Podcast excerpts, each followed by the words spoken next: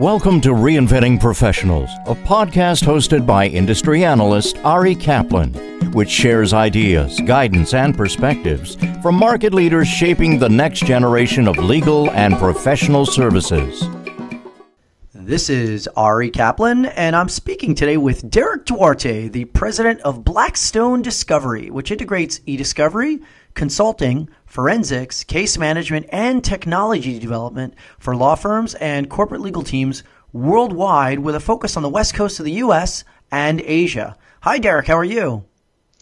I'm doing well. Thank you. How are you doing? I'm doing very well. I look forward to speaking with you today. So tell us about your background and the genesis of Blackstone Discovery always been a kind of a technological tinkerer from a young age. My father worked for Digital Equipment Corporation and used to bring computers back home that I would kind of build up and convert into gaming systems because my dad refused to get me a gaming system. So I started in tech, and as I kind of went through my career or educational path, I actually gravitated a little bit more towards law. So during my undergraduate at Berkeley, I was studying political science and legal studies and went to the career services office kind of figuring out what I would do after college. And the, the first career available, you know, number one career for poli sci graduates at Cal was bank teller. So I knew I had to do something else at that point, and I think I'm probably not the only poli sci major that the answer that I came up with was going to law school. So I went to go intern at the Berkeley City Attorney's Office and was actually placed on my first large e-discovery case there. And that case had a relevant date range of 1865 to 2005. And that's when I was kind of first exposed to e discovery in, in all its grandeur. And I really loved my experience there. It convinced me that I should go to law school. So I ended up going to UC Hastings. Worked for a firm after that, went in house for a tech company, started my own practice, you know, realized something was still kind of missing. I wasn't quite finding the same passion that I had back at the city of Berkeley. And I realized that it was the e discovery portion that I enjoyed more so than the practice of law. So once I made that realization, it was right around the time that Blackstone Discovery was reaching out for someone to build out the consulting practice about five years ago, kind of their direct to corporate consulting practice. And that's when I was recruited and uh, joined up with the team and have been here ever since. What trends are you seeing in e-discovery this year? predictive coding and advanced analytics are, are not kind of this pie in the sky thing that's applied to e-discovery anymore. It's becoming, you know, a significant part of cases. People have built out uh, really strong methodologies, and it's becoming a much more natural part. Uh, another trend that I'm kind of seeing is that people are becoming less enamored with kind of the, the analytics and the and the gadgets that you know help the tail end of e-discovery and they're really starting to meaningfully focus on the left side of the EDRM. You know, everyone is always saying move left in the EDRM, but a lot of the things that were happening in the practice were super high level, you know, basically just running the predictive coding analytics um, that you used in the back end on an earlier set of data, you know, an in place index set.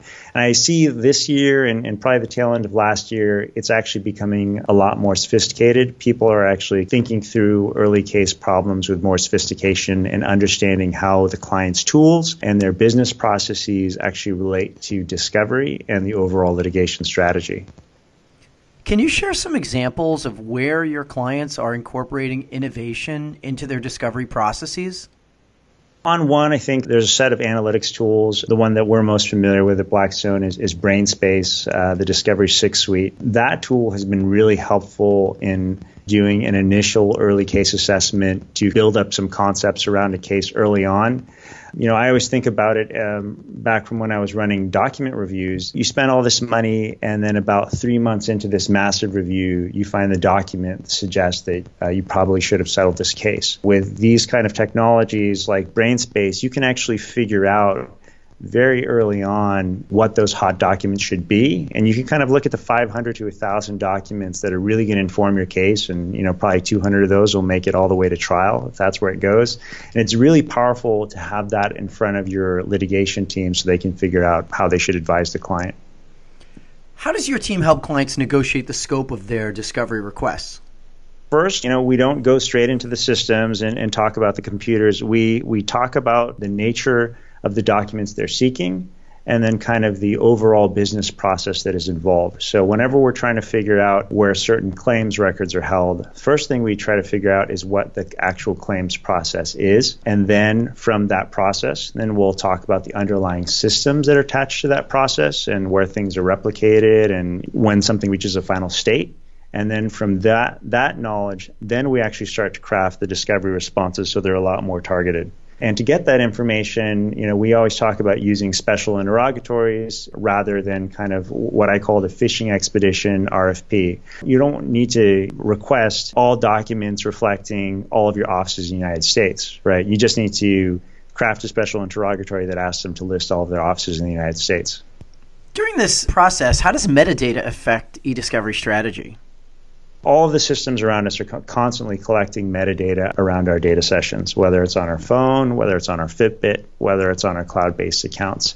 And so, as more of that information is collected, there's more and more we can reveal about the underlying information that we don't intend to. And so, what I always uh, tell the clients is, you know, think about what's important in the case and whether or not the metadata is going to reveal information in, in a good way or a bad way that will pertain to the case. If they want to constrain the availability of metadata, they don't want somebody to be able to grab the native file and kind of mine for file metadata and hidden content and all that, then it would be worth investing in converting the native files into a format where you can decide what metadata is presented alongside the load file. So always thinking about, you know, yes, there's an additional cost to that, but you are also grabbing control of the metadata that will be available to the other side. Where do you see e-discovery support headed this year? It's really heading towards uh, strategic consulting on the front end of cases. I just see so many cases where you know counsel has stipulated to an ESI order that just kind of opens them up to a fishing expedition or puts them in agreement with a discovery roadmap that's going to be very painful for the client. I think having service providers that can lead you through that process early on, talk about potential data sources, talk about the burden of collecting those and how they integrate into the discovery process are going to be critical. I think the era is over where you have these, you know, massive pools of project managers just trying to, you know, service, you know, ticket-based requests. I think all of that kind of service is being captured by the cloud-based companies that are out there, the Logikculls, the CS Discos, even Relativity One. A lot of those simple requests are, you know, being automated or are really easy to use within the tool. The value that a service provider is going to be able to add is knowledge about the different data sources that enterprises are using, what kind of metadata is available, how burdensome will it be to collect, normalize, and prepare for review and produce certain types of documents. Uh, you know, that's a lot of information to keep track of, especially with the rate of enterprise tool adoption. So I think that's where service providers will be able to provide the most value. This is Ari Kaplan speaking with Derek Duarte, the president of Blackstone Discovery, which integrates e discovery, consulting, forensics, case management, and technology development for law firms and corporate legal teams worldwide, with a focus on the West Coast of the U.S. and Asia. Derek, thanks so much. Thank you, Ari. Appreciate it. Thank you for listening to the Reinventing Professionals podcast.